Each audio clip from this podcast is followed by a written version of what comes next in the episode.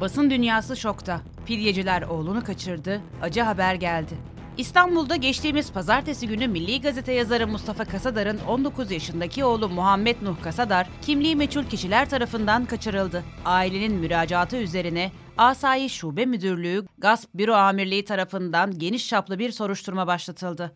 Polis kaçırılan genci bulabilmek için seferber olurken, olayı gerçekleştirdiği tespit edilen şüpheli gözaltına alındı.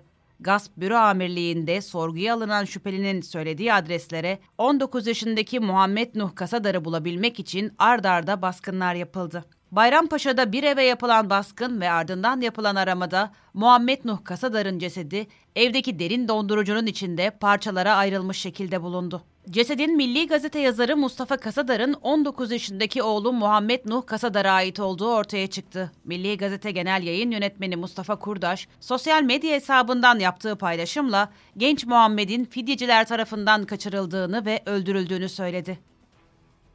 Katil zanlısı cinayeti itiraf etti. Kurdaş yaptığı paylaşımda Mustafa Kasadar hocamızın oğlu Muhammed Nuh, elin bir cinayet sonucu hakka kavuştu. Pazartesi 15'te kaçırılan Muhammed Nuh 19 yaşındaydı. Bugün 5.30'da fidye sürecinde yakalanan katil cinayeti itiraf etti. Bu büyük imtihanla Allah Kasadar ailesine sabırlar versin ifadelerini kullandı.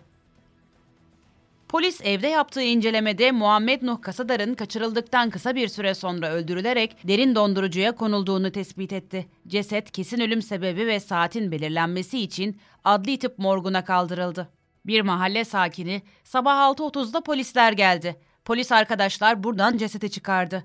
Bir tane de derin dondurucu çıkardılar. Herhalde ceset parçalanmış. Tek değil parça parça çıkarıldı dedi.